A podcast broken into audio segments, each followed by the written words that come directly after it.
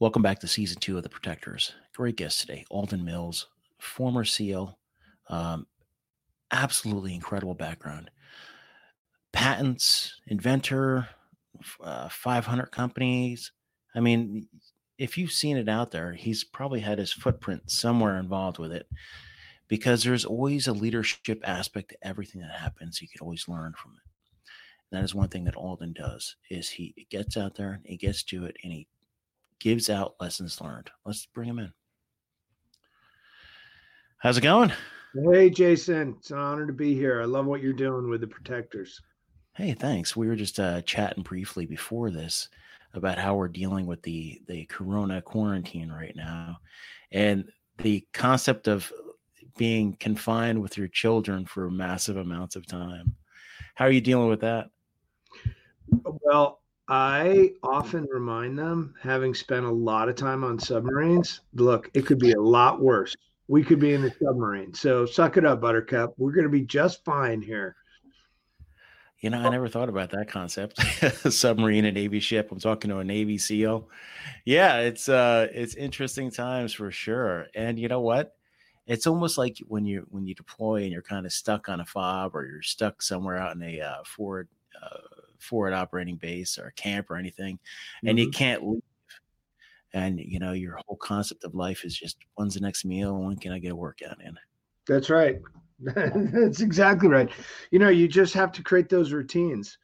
And uh, recently, I had created an acronym. You know, the military, how much we love acronyms, and the kids were having a really hard time. Um, I'd say the older ones were, along with some of our friends and so I created this thing called Remote, which was really about just establishing structure. Because, you know, when you get stuck in uncertainty, which is just that's a crisis, right? You go from certainty to uncertainty very quickly. It's all about creating structure that can bring some certainty back to things. So that's what we spend a fair amount of time in our family dealing with. You definitely need structure. You definitely need to have some sort of plan for the day. Because if not, you're just going to fall into a bad routine. And then the next thing you know, your mental health is pretty much shot because you're just reacting to everything. How do you keep positive during this? I mean, you're you're a very motivated person, but how do you you know what I should say is how do you keep your family positive during this? I, I really first thing you just said actually one thing that I we do every single day on a large grease board or dry erase board is the plan of the day right? The military runs on the plan of the day. And so the night before, we'll take the grease board out and I'll write out like, okay, 0800, we're having breakfast. 0900, schoolwork starts, dad's going into work. And, you know, work may only be five paces away from where the schoolwork is. But mm-hmm. first thing is just getting them to see some structure right? The next thing is once you have that structure, is get them to see a little progress. One of the things that I spend a fair amount of time, and I've got four boys, ages 10 to 16, is we start working out together, right? And the first 30 days of working out is always the hardest because you are putting forth effort, but you're not seeing much in return. And the only thing you might be feeling is soreness.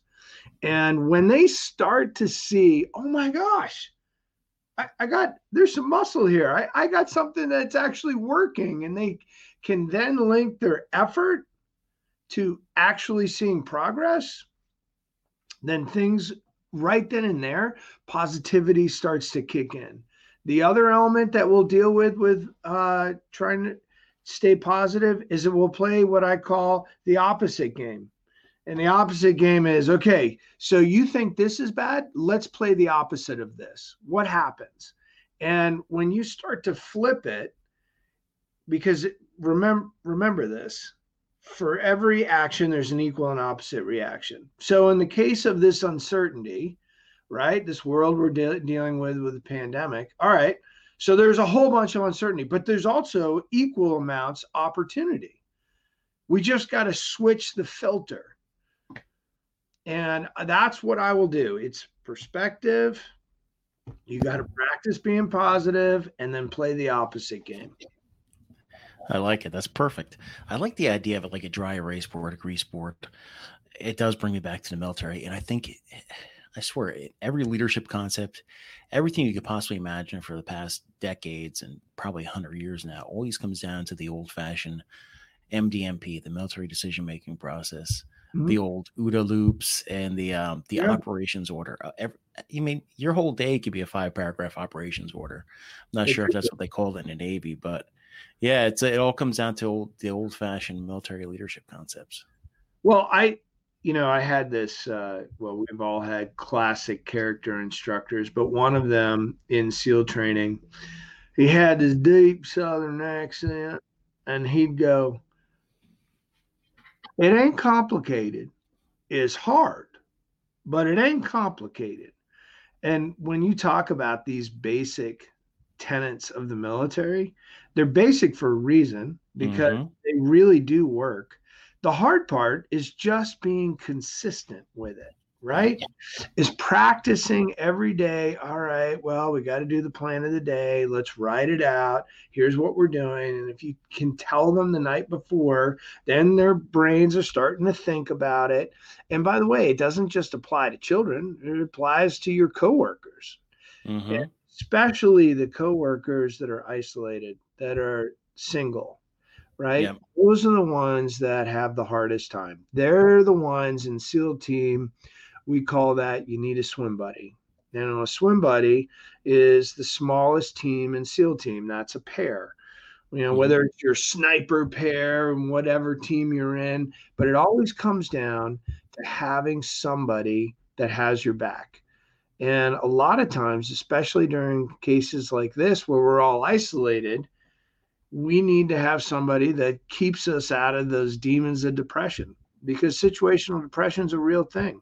One of the biggest things they teach you when you go through POW training is the first thing they want to do, the enemy wants to isolate you. So we have to be on guard for that all the time. And if you know somebody that's isolated, be that swim buddy and reach out to them and do a little moral uh, fighting fiber check in with them. I'm glad you brought that up. That's one thing I always stress in this podcast and the, the vlog and everything is mental health, mental health awareness, and how that little block of darkness can come anywhere from, you know, it could be a few minutes, it could last a few days. But unless you have some sort of anchor someone out there that you could reach out to. Uh, sometimes that deep, dark solo depression could really take hold of you until you just don't know what's going to happen next. I always tell everybody kind of keep it grassroots. You don't always need a 1 800 number. If 1 800 number is perfect for you, great, do it. But you always have a mobile device handy or something handy. Call, text, uh, go to Facebook groups, anything you could do to kind of keep a foothold into your mental sanity. I can't agree with that more, Jason. And anybody that's done anything downrange understands that the biggest demons we deal with aren't necessarily the ones that are across the firing line from us. They're mm-hmm. the ones inside here. And that's why we have a swim buddy. That's why we reach out and have such dependency on our platoon mates, our company mates. You know what, whatever variant of first responder you are, they're all set up in at least in the United States to be dependent upon each other. Uh, by the way, much like what you're doing here, right? People that tune in for this, this is an extension of I've got your back mindset. Mm-hmm and this is my my source of therapy as well. I always tell people every time I have a guest on, every single time, it's almost like a therapy session for me. It's kind of a, a selfish thing, but I always learn something new from someone. And you know, you're you're probably cut from the same mold. I could tell you are. Is this concept like search for knowledge and to learn, but then also to push that on to other people. You are a master at building companies up, uh, patents, inventing all sorts of great things. But it's not just a selfish thing. You're actually out there pushing out your lessons learned. How did you become such a motivated factor in that arena? Hmm. If that makes sense. Good question, Jason. So I think it probably started when I was sent on my first long submarine mission. And what ended up happening there? There's there's there's by the way there's going to be a couple of factors here but one of them was being stuck on submarines for a long period of time uh, up to 50 days at a time. And i knew that when i was going on these submarines that there was going to be a fair amount of downtime. So one thing i did is like okay well i can just focus on the downtime and go this is going to suck and i'm going to be miserable the whole time. Or I can challenge myself to try and create or learn something new. So in this case, the first thing that I did to challenge myself was every day I had a little sketch pad and I would sketch out something new. It was a new invention, right? It didn't matter if it would actually work or not. I just mm-hmm. wanted my brain to be like, okay, well, how could I make that product better? How could I make that product better? And then the other thing I did was I wanted to learn something new. And the thing I wanted to learn is that I never had learned to type. Ironically, having gone to the Naval Academy, they didn't teach you how to type. You had to write reports every day and situation yep. reports. And I sucked at typing. So I was like, all right, I'm going to learn. And I bought this crappy little laptop, Zenith laptop, and I bought this typing tutor. And the only thing I was going to do is like, okay, I'm going to learn to type 100 words per minute. And after 50 days, I accomplished both of those things. And the irony was that after 50 days, I had 50 different ideas. Most of them were really bad, but it had created a habit in my head that every time I would look at something like, oh, there could be a better way to do this. Oh, we could do this. What if we did this? And then when you start looking at life going, whoa, wait a minute. Um, I got to do this for 20 years, 30 years, and you'd look at some job when you were getting out of the military, I started going, well, why can't I just create my own thing? And as long as I stayed curious and kept pushing the boundary of what if, I always found that there was another way to do something. And that joy became even more joyful when you'd find somebody else. It's like, hey, I'm stuck. I don't know what to do. And you would help them go beyond what they originally thought was possible. And, and the other catalyst to all that, Jason, was there've been a lot of people in my life that pushed me when I didn't think I could go any further. And they helped me realize that limitations are all up here. We set our mm-hmm. own limits. We're the ones that limit ourselves, right? Yeah, you always have these swim buddies that are kind of uh they're always in your life, even before the Navy, I'm sure. Uh, same thing with me. It's not really a swim buddy. It's more like, you know, we have, you know, battle buddies. You know, I mm-hmm. like how you you come up with different concepts. I, I write books and same same as you and stuff. And I always bring this up. I always do mind maps. You know. I put mm-hmm. my concept in the beginning and then I'm always mapping out where I want to go, where I want to be at the end of the day. The same thing I do when I prepare for an interview now. You know, I used to just ad hoc the interviews, go in and just be like, hey, you know what? I uh, I just want to talk and we'll see what happens.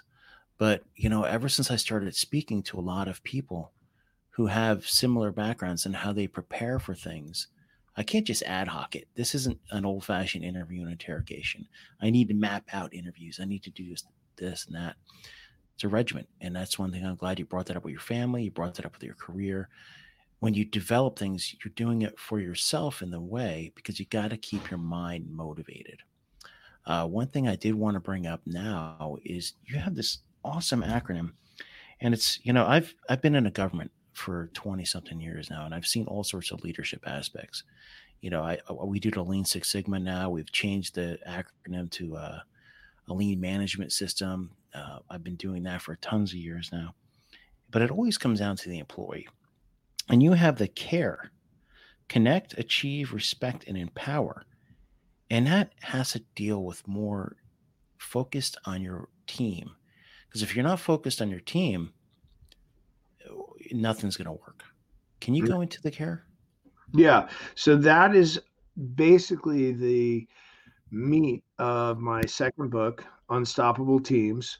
And it's really based off of a very simple premise that I think was very succinctly captured by Teddy Roosevelt over 100 years ago when he said, Nobody cares how much you know until they know how much you care. I don't know if he said it like that, but I always think of him kind of talking like that. And at the end of the day, if you think about what leadership is really all about, you have to look to push people beyond what they originally thought they were capable of doing. And the only way for them to make that transition, and the transition I'm referring to is being selfish, as in what's in it for me? Like, why should I put out that hard for this group of people that I don't really know if I can trust them or not? Well, for them to make that transition, they need to know that they're so cared for that they don't have to worry about their own backs that the only thing they want to worry about is daring and going forward. And to do that requires what I call is the care loop. Those four words connect, achieve, respect, empower they actually go in a circle. Mm-hmm. And they go in a circle because when you connect with somebody, it's about building trust.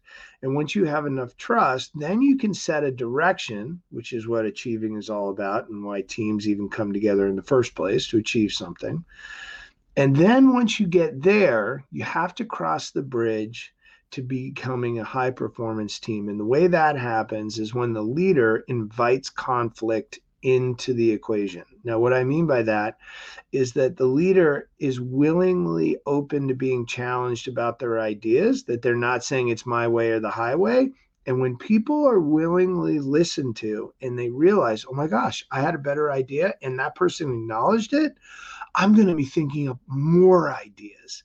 That's respect. That's mutual respect. And when you have that, then you create contributors and contributors then lead to owners, which is what empowerment's all about.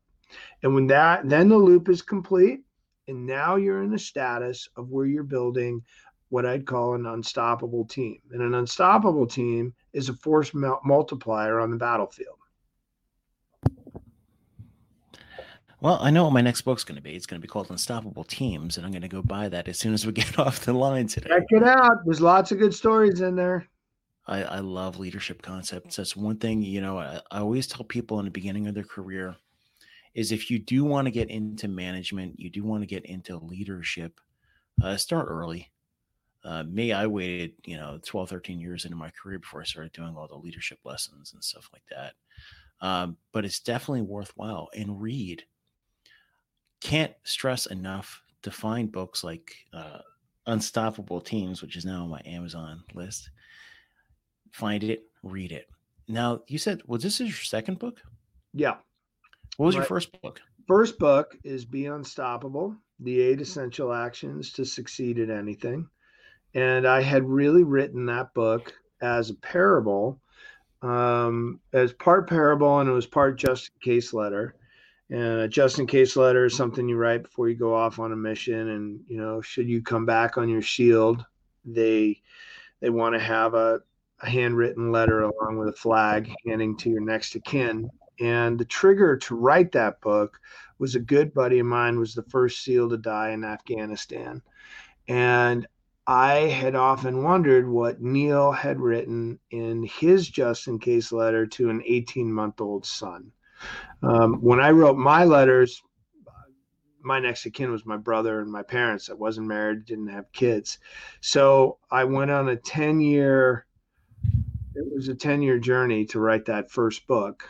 Um, but it's still kind of the apple in my eye, right? I only thought I'd ever write about, uh, or I'd publish about 100 copies and then that would be the end of it. But then about 40,000 copies later, and published in multiple different languages, uh, Be Unstoppable, you'll see will kind of, it stands the test of time because it's all about persistence.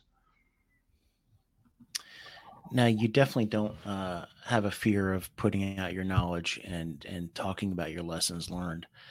I think a lot of us, you know, I'd say ninety nine percent of the people out there that listen to podcasts and especially podcasts like this are really in search of something, and a lot of that is knowledge and lessons learned. Um, these books sound really good. I really like this concept. You, but you've gone beyond books, and you're actually a keynote speaker, speaking all over the place. Did you ever have a fear of public speaking? yes. So first and foremost, every time I get on stage, it's a little bit like getting to the ramp at a C 130 doing a high altitude, low opening jump. Uh, and and I'll tell you why I make that distinction between uh, that and a static line jump.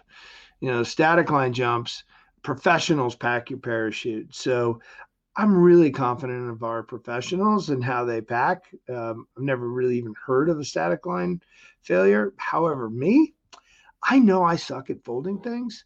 And so when you have to do a high altitude, low opening jump, you have to pack your own parachute. And that's really terrifying to me. And every time I would do one of those jumps, I'd be like, oh my gosh, I wonder if I had packed that. Did I prepare it well enough?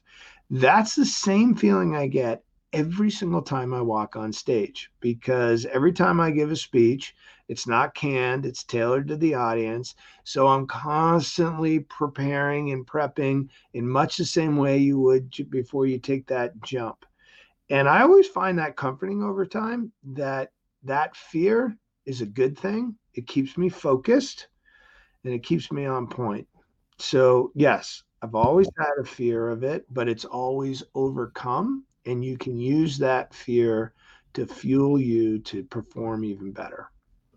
I like that. It's a great concept because uh, if you don't have fear, then uh, what's going on? Are you a psychopath? well, yeah. I mean, you know the drill. I mean, if you yeah. end up going into battle with somebody who's like, "Yeah, I can't wait to get in there. I'm gonna, you know, kill commies for mommy," kind of attitude. You're like, "Uh oh, this is the wrong attitude. I do not want to be going into battle with somebody like this." I'm going to shift gears a little bit, and you know, you do a lot. Of, right now, we're we're doing things are a little bit different, uh, but now we're talking about remote team management, mm-hmm. and it's tough leading from behind a screen because a lot of us are kind of in person. We want to talk, we want to really get the concept through. Do you have any advice for leaders or managers out there that are really this is their first time doing a remote manager? Very first thing is focus on people's safety and you can do exactly what we're doing right here. You know, you pick to do a video conference versus me just calling in. Always look at that tier first. The video, you can see more of someone's expression. We have an emotional connection when we have something that's visual. And then we have a lesser, but we still have emotional connection when you have tonality of the voice. The lowest on the bottom of the uh, communication curve would be using email. Email is very difficult to pick up the nuances of communication. So when I bring that point up, that's the vehicle, video or phone, that I would use to first help people understand their safety needs. Safety during times of crisis or uncertainty is what everybody starts with right? They look inward. They go, oh my gosh, uh, what's happening to me? What's happening to my loved ones? And they, there's a scramble. It's almost as if you got an ambush of sorts, right? When the ambush occurs, the first thing we do after we kind of settle down with where we're pointing our weapon is how's our team? Who's injured? What's going on? Where, where's the safety need, right?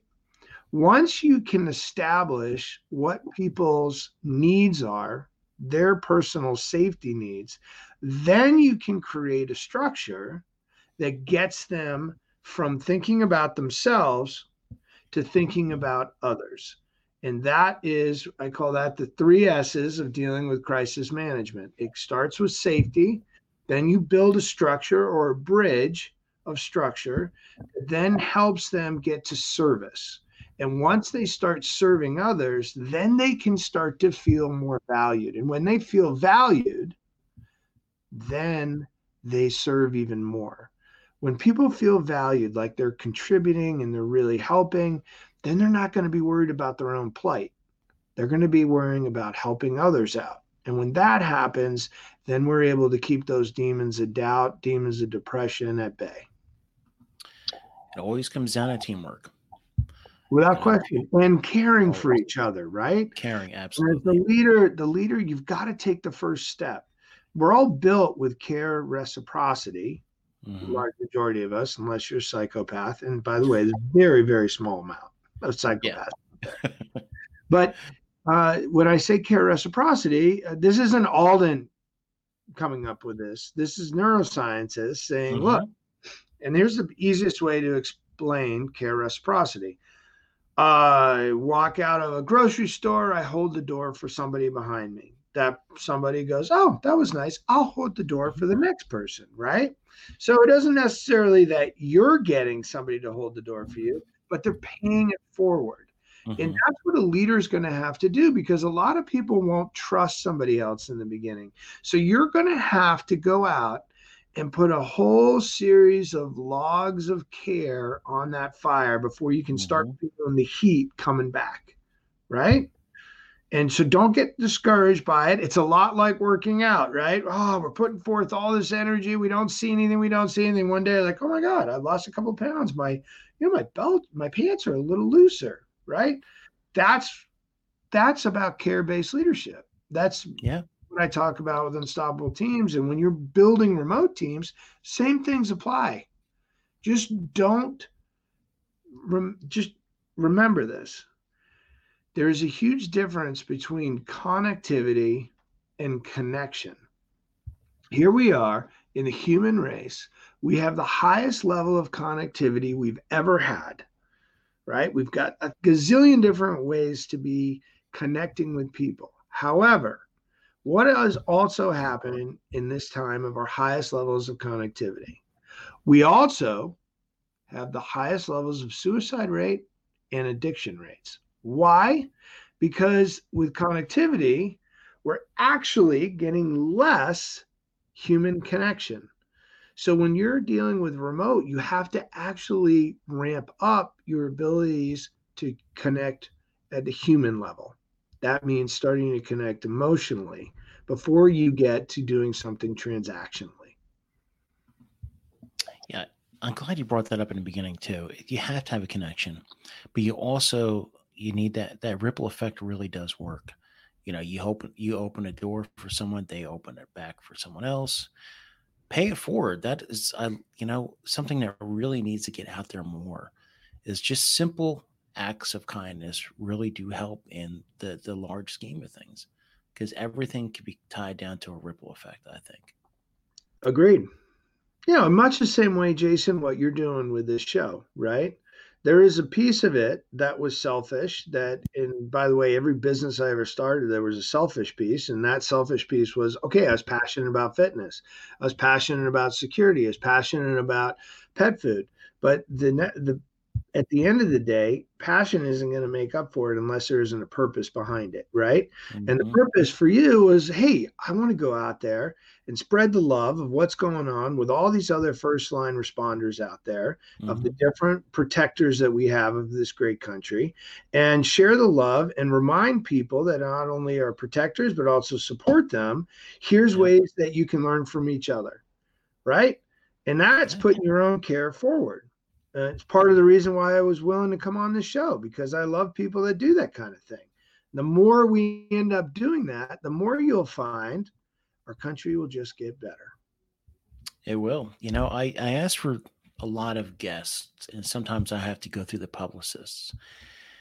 And it's the, one of the first things they always ask is how many people listen or how many people view. And I always go, you know what? Um, maybe they're not the right audience. Maybe they're not the right guests that I want because a lot of times, like yourself and 99.9% of the guests I've had are out there to provide a message, to provide some sort of positivity, some sort of guidance, some sort of leadership, some sort of something like that.